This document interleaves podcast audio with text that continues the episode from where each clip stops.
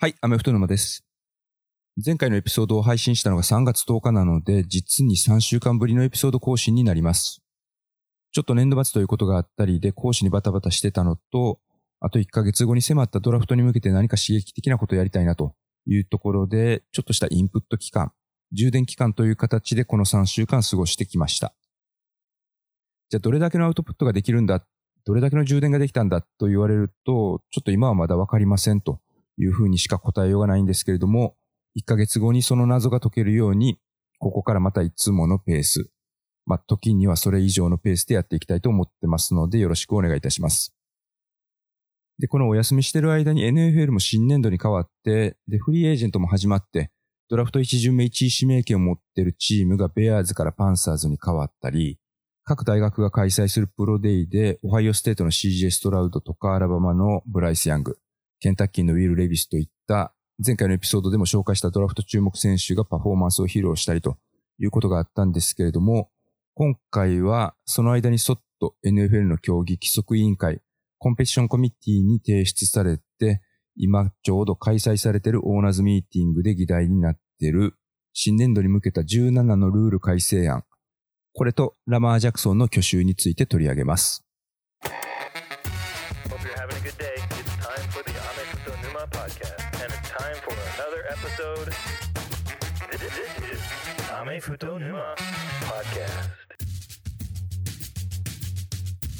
実はこのコンペティションコミュニティって設立されたのが1968年 でその当時存在してた2つのリーグ AFL と NFL が1970年にマージされる、合併されるというのをきっかけに作られた組織になります。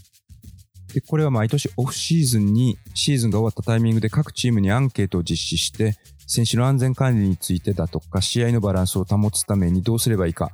また新しい技術の導入でどういったことが可能になるのかみたいなことを、それまでに蓄積された膨大なデータとともに検証していくということみたいで、 NFL コンバインが行われている裏でこういったことの準備が行われてて、でコンバインが終わってから具体的な検討に入っていく、オーナーミーティングでそれを議題に載せていくというようなプロセスがあるみたいです。実際に年次総会、今年はアリゾナのフェニックスで開催されているんですけれども、そこで話し合いをして、ルール変更にある一定の数の賛同が得られた場合には次のシーズンから取り入れていくということみたいです。で、この競技規則委員会はシーズン中でも議論を巻き起こすようになったプレイとかがあると、電話会議なんかを招集して、でそのプレイについて検証して、次の総会の時のアジェンダに含めるかどうかみたいなことを話し合ったりしてるらしいです。 NFL を毎年見てると、シーズンの序盤であれ、これまでに思ってたのと判定の内容が違うな、あれ、これって OK だったっけみたいなことに出会うことがあると思うんですけど、それは毎年こうやって従来のルールを検証してそれを改善するという取り組みを NFL が結構細かくやってくれてるからなんですよね。で、今回提出されたルール変更案は17項目あって、9項目はチーム側から、8項目は競技規則委員会側から提出されたものとなってます。で、今回はこのエピソードの概要欄にざっくりした内容と細かな内容、PDF で40何ページもあるみたいな膨大な資料なんですけれども、その両方ともリンクを貼ってるので、そちらを見てもらえればと思ってます。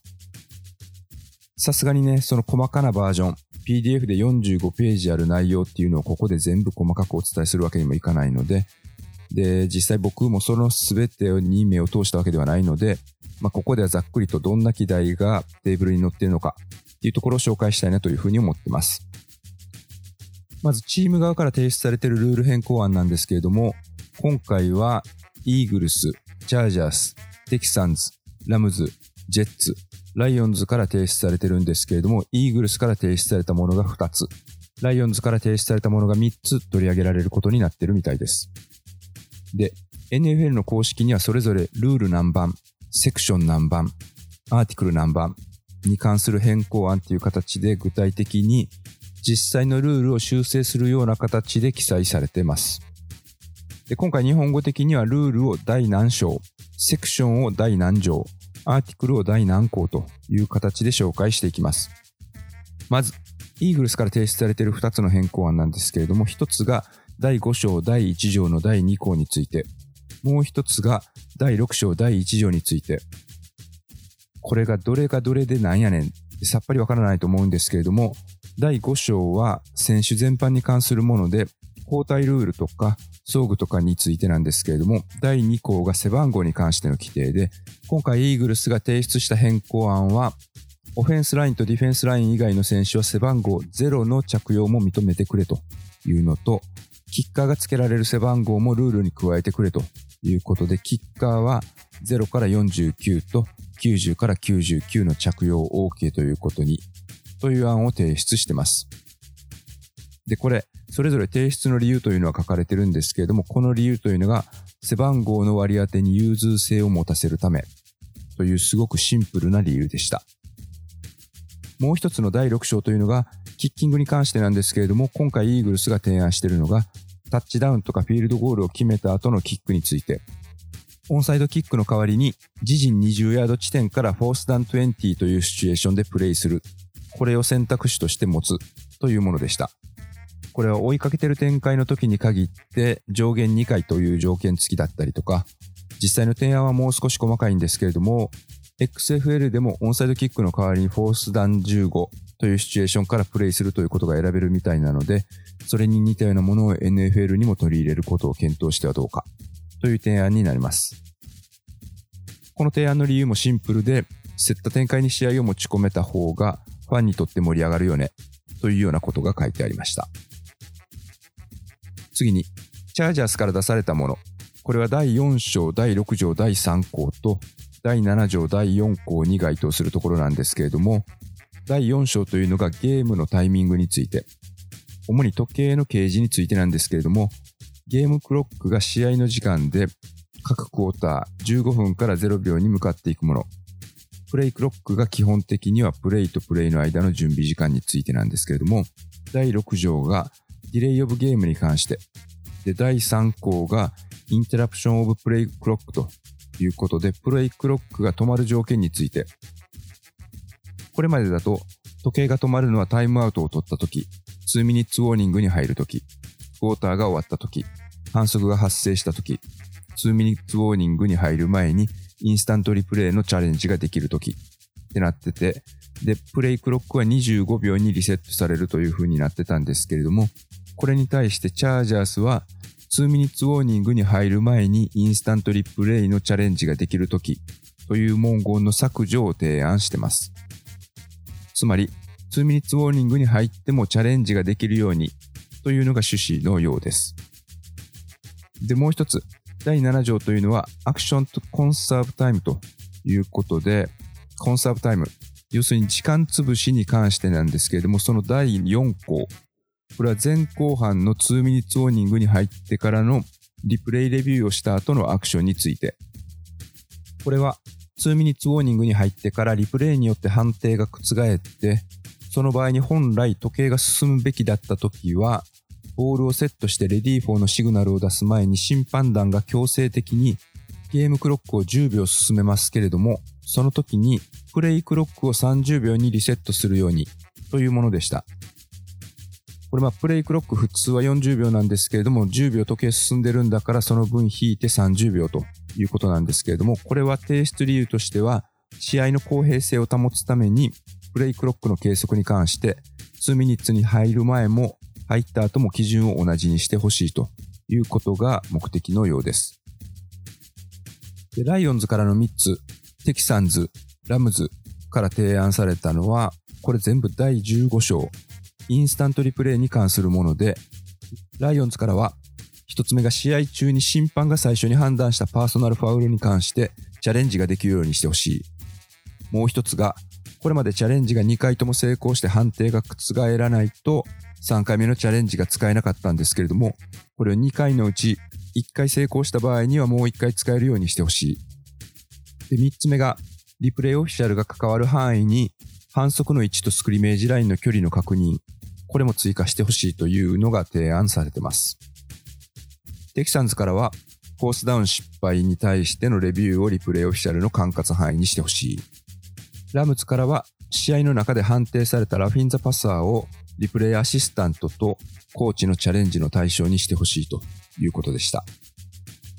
これらはゲームの公平性だったりプレイの正当性を保つことというのが提案の理由になってます。で、ジェッツからはクラックブロックについてで、インモーションしてきた選手がセンターの位置を通り過ぎて、でディフェンスの選手の腰から下にブロックする行為、これをクラックブロックとして禁止してほしいというもので、これは選手の安全面を考慮した提案になってます。で、チーム以外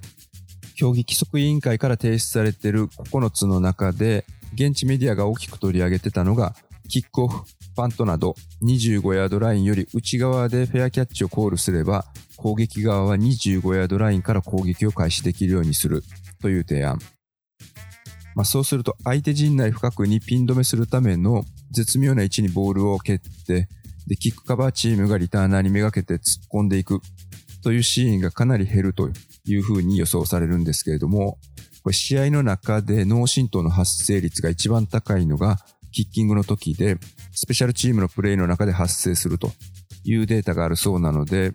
これは選手の安全面を考慮しての提案ということになりそうです。またパントのタッチバックも従来の20ヤード地点ではなくて25ヤード地点から攻撃を開始できるようにするという案が提出されています。これ20ヤード地点から25ヤード地点5ヤード前にするっていうだけというふうにも見て取れるんですけれども、これによってパントを選択せずにフォースダウンギャンブルを選択するシーンが増えるということが期待されるということでした。最初にこれ聞いた時はあまりピンとこなかったんですけれども、確かにフィールドゴールには少し遠いハーフウェイライン付近でフォースダウンになった時に25ヤード内側にボール蹴っても25ヤードから相手に攻撃される可能性が高いんだったら、フォースダウンでギャンブルしちゃえっていう選択肢は増えるかもしれないですよね。あとこの提案書の中には、試合の中のルールだけじゃなくてそれ以外の規則についても修正案というのが出されてて、例えば試合当日に予定していた QB が2人とも出場が難しくなった場合に緊急事案ということで、プラクティススクワッド登録だったりロスターの人数制限の関係でインアクティブにしている QB の起用を認めてほしいっていうことだったり、プレーオフのシードの条件で地区優勝したチームのシーズンの勝率が5割に到達してなくて、ワイルドカードで出場資格のあるチームの方が勝ち星で4試合以上上回ってればそっちのシードを上にしてくれないかという提案が出されてました。実際過去数年の中で地区優勝してるけれども負け越してるというチームがシードで上で、地区優勝したチームが強すぎてワイルドカードになったけれども実際には結構勝ってるチーム、これが厳しいトーナメントを戦うということがあったので、これはね、個人的にはこれぜひ実現してほしいなというふうに思います。逆に変更案が提出されるんじゃないかと言われながら結局出なかったのが、スーパーボウルに出て惜しくも敗れたイーグルスが驚異の成功率を誇っていた QB スニーク。ヘルシーのお兄さんの方がこれ成功率 92% 以上なんだぜということで、兄弟でやってるポッドキャストのオリジナルアイテムのシャツのラインナップの中にも 92% でデザインされた T シャツとか揃えてるみたいなんですけれども、あの QB スニーク、現地ではタッシュプッシュっていうかなって言われることが多くて、ケツを押し込むっていう意味なんですけれども、あの QB を後ろから押してゲインするのはダメだろうと議論が昨シーズン中から結構囁かれてたんですけれども、それは今回の議題には上りませんでした。またイーグルスは今回2つ提出した案というのが、議題に上ってますけれども、これ以外にも時計、ゲームクロックを10分の1秒まで計測することを提案することも考えてたみたいです。今回の議題には取り上げられてないので提案を見送ってるんじゃないかと思うんですけれども、バスケとかだとね、10分の1秒まで計測してギリギリの攻防を繰り広げてるというシーン見ますし、アメフトなんかでも時計の表示がゼロになってからプレー始まる、これディレイなんじゃないのみたいなことがあったりとか、もうこれクォーター終わったんじゃないのみたいなことがあったりとかするので、10分の1秒までアメフトでも測れるようになると、よりエキサイティングなシーンというのが見れるんじゃないかなという気がします。ということで、これ提出された案に関してはオーナーが32チームいて、その中の24人、つまり4分の3の賛同があれば提案は受け入れられるということなので、今回提出された17個の中でも採用されるものは結構あるんじゃないかと思います。しかしこうやってオフシーズンドラフトみたいな華やかさはないんですけれども、全員で集まってルール変更について議論して、でその場で物事を決めていくという、このスピード感いいですよね。日本のアメフトとかでも、ちょいちょい規則というのは変わってますけれども、どんな感じで行われているのかというのはちょっと興味があるところです。アメフトに限らず日本って文化的に決められたルールは何が何でも守らなくちゃいけないというふうに思っている人が結構多いように感じるんですけれども、こうやってアメフトをずっと追いかけてると、毎年どんどん進化してるし、常にそのルールに意味があるのか、そのルールが機能してるのかみたいなことが話題になるケースというのが多い気がします。ファンが楽しむこと、あとは選手の安全性を考えることとか、いろいろね、調整すること大変だとは思うんですけれども、常に進化させること、変化を厭わないという姿勢を感じます。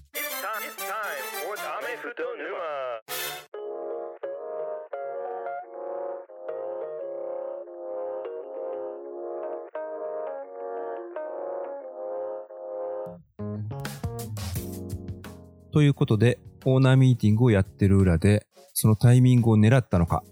というような感じで、レイブンズのラマー・ジャクソンが3月2日にトレードをリクエストしてたんだってことをツイートしてました。一連のツイートを要約すると、ファンのみんなへ、まずはじめにみんなの愛とサポートへの感謝の気持ちを伝えたい。みんな本当アメージングで本当に感謝してるんだ。そんなみんなにはメディアで取り沙汰されている俺の話は信じるに値しないってことを知ってほしいんだ。俺の将来の計画に関してみんなが疑問に思っていることにここで答えさせてもらう。3月2日にレイブンズに対してトレードのリクエストをしたんだ。これまで交渉を重ねてきたけど、レイブンズは俺の価値に見合ったものを提示することに興味を示さなかった。俺のことを知ってる人はみんな、俺がどれだけアメフトって競技のことが好きで、自分の夢がチームを勝たせてスーパーボウルに導くことだってことは知ってくれてる。だけどビジネス的な判断をする必要があったんだ。ファンは本当に素敵だけど、家族と自分のためにビジネス的にベストな決断をする必要がある。自分がみんなから離れたとしても、次のキャリアがどこへ向かおうとしても、自分は常にボルティモア・フロック・ネーションのファンのこと、メリーランド州のすべてのファンのそばに居続けるよ。また会おう。ってことで、これね、翻訳して読んでみると、もうなんかお別れのね、ツイートみたいな感じなんですけれども、レイブンズはラマー・ジャクソンとの交渉がなかなかまとまらなくて、タグをつけましたよね。彼が他のチームと交渉しても認める。他のチームからのオファーがレイブンズの希望に見合っていたらトレードすることもある。という変化球的なタグをつけてました。で、レイブンズはトレードに応じる条件としてドラフト1巡目指名権2年分。で、ラマーが契約内容的にこだわっているのが全額保証なんですけれども、レイブンズは実際ラマーに3年1億3300万ドルは全額保証するというオファーを出してたらしいんですけれども、これで合意しなかったということみたいです。これ報道によると、5年契約のうちの最初の3年間が全額保証で、残りの2年は全額保証ではないということみたいなので、ラマーの希望とは違う内容になってたみたいです。レポートだと、ラマーはデション・ワトソンがブラウンズからもらった5年2億3000万ドルにマッチするものを要求しているみたいなので、両者の間にはかなり開きがあることになります。ドラフトまであと1ヶ月というところで、先日1巡目1位指名権を持ってたベアーズがパンサーズにその指名権譲りましたよね。譲ったといってもただではなくて、パンサーズが持ってた今年の1巡目指名権、これが全体9番目、あと今年の2巡目の指名権、来年の2024年の1巡目指名権、再来年2025年の2巡目指名権と、あとはレシーバーの DJ モーアとの交換ということで、この最初の指名権、1巡目1番目の指名権ってどんだけ価値が高いんだって話ですけど、パンサーズはその価値があると、それだけの価値に見合った QB が取れるということで、この、トレードに踏み切ったということだと思います。で、そこに来てこのラマー・ジャクソンがトレードを要求したというニュース。ここまで関係がこじれた感じになると、なかなか元さやに収まるのも難しいんじゃないかと思えてくるので、トレードが実際に起こる可能性というのが以前よりは高くなってきたなということで、現地メディアもそわそわしてます。じゃあどこがトレードで獲得に動くんだ、レイブンズはどこからのトレードを期待してるんだってなると、この話題をね、フォローしている方は大体皆さん同じことを思ってるかもしれないですけれども、その筆頭はやっぱり全体要因の指名権を持っているコルツなんじゃないかって思いますよね。今順番的には1位から10位までで、1位がパンサーズ、2位テキサンズ、3位カーディナルス、4位コルツ、5位シーホークス、6位デトロイト、7位レイダース、8位ファルコンズ、9位ベアーズで、10位がイーグルス。この順番で指名していくというのが今の形になってます。この中で特に QB が必要とされているのがパンサーズ、テキサンズ、コルツ、レイダース、ファルコンズあたり。シーホークスも昨シーズンの前はこの2023年ドラフトで QB 取りに行くだろうっていうふうに言われてましたけれども、まさかのジーノ・スミスが覚醒で契約も延長したので、 QB の必要性、すぐ必要という状況ではなくなりました。レイダースはカーと決別するという決断をしましたけれども、フリーエージェントが解禁された途端にジミー・ガロポロを獲得したというところで、彼で1年つなげることを考えると、1巡目で QB に行くのかどうか、ここは専門家の間でも意見が分かれてるみたいです。ガロポロが先発でもいけるクオリティだということを考えると、ポテンシャルはあるけれども育成に少し時間がかかりそうな QB を取るという選択肢もありそうです。で、パンサーズとテキサンズはトップ QB を取りに行けるので、ここは自分たちで選べる状況かなと思います。で、コルツはベアーズとのトレードを獲得してたという話もあるので、何としてでも QB を取りに行きたいと思ってるはずなんですけれども、意中の QB を2人先に取られた後に3人目の QB でも十分フランチャイズ QB として期待できると判断してるかどうか、ここが問題な気がしますよね。新しくヘッドコーチになったシェーン・シュタイケンがイーグルスのオフェンスコーディネーターだったことも影響してか、トレードでガードナー・ミンシューを獲得しているので、3人目の QB でもポテンシャルが高ければ即先発じゃなくて育成狙いで取りに行くということもあるかもしれないですけれども、ラマー・ジャクソンが取れるんだったらそっちに行くっていうこともシリアスに検討してるんじゃないかというふうに思います。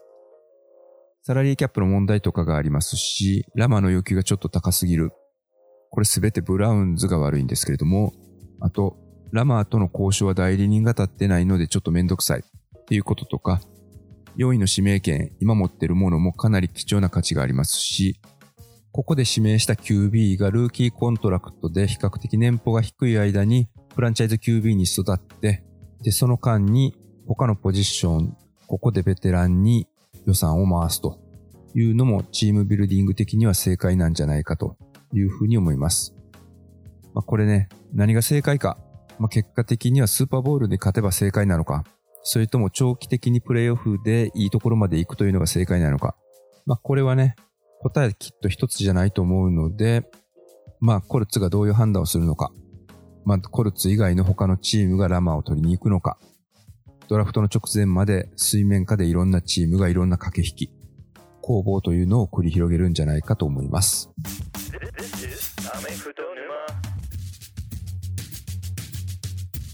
はい、いかがだったでしょうか。ということで3週間ぶりにエピソードを更新しました。オフシーズンも気まぐれな感じで更新していく予定なんですけれども、ドラフトに向けてここからちょっとギアは上げたいなというふうに思ってます。今回93回目ということで、あと7回でマイルストーンの100回目、そこに向けて特にカウントダウンみたいなことするわけじゃないんですけれども、リスナーの方がオフシーズンでもアメフトの面白さを忘れないようなネタを見つけて紹介していければなというふうに考えてます。いかんせん不定期な更新になるので、新しいエピソードがリリースしたらお手元に通知が届くように、普段お聞きのポッドキャストのプラットフォームなんかで登録していただけると幸いです。今の励み、これ昔から変わらないんですけれども、フォローしてくださっている方が増えていくこと、星の評価がついていくこと、あとはベース上にオープンしているオリジナルアイテムのサプライストア、そちらでアイテムを注文していただけること、こんなのが励みになってます。ということで、トレードが起こることを予言するみたいな高度なことはできないんですけれども、オフシーズンもフォローしていただき、星の評価、レビューなどを残していただけるとありがたいです。番組登録、星の評価、オリジナルアイテムの注文お待ちしております。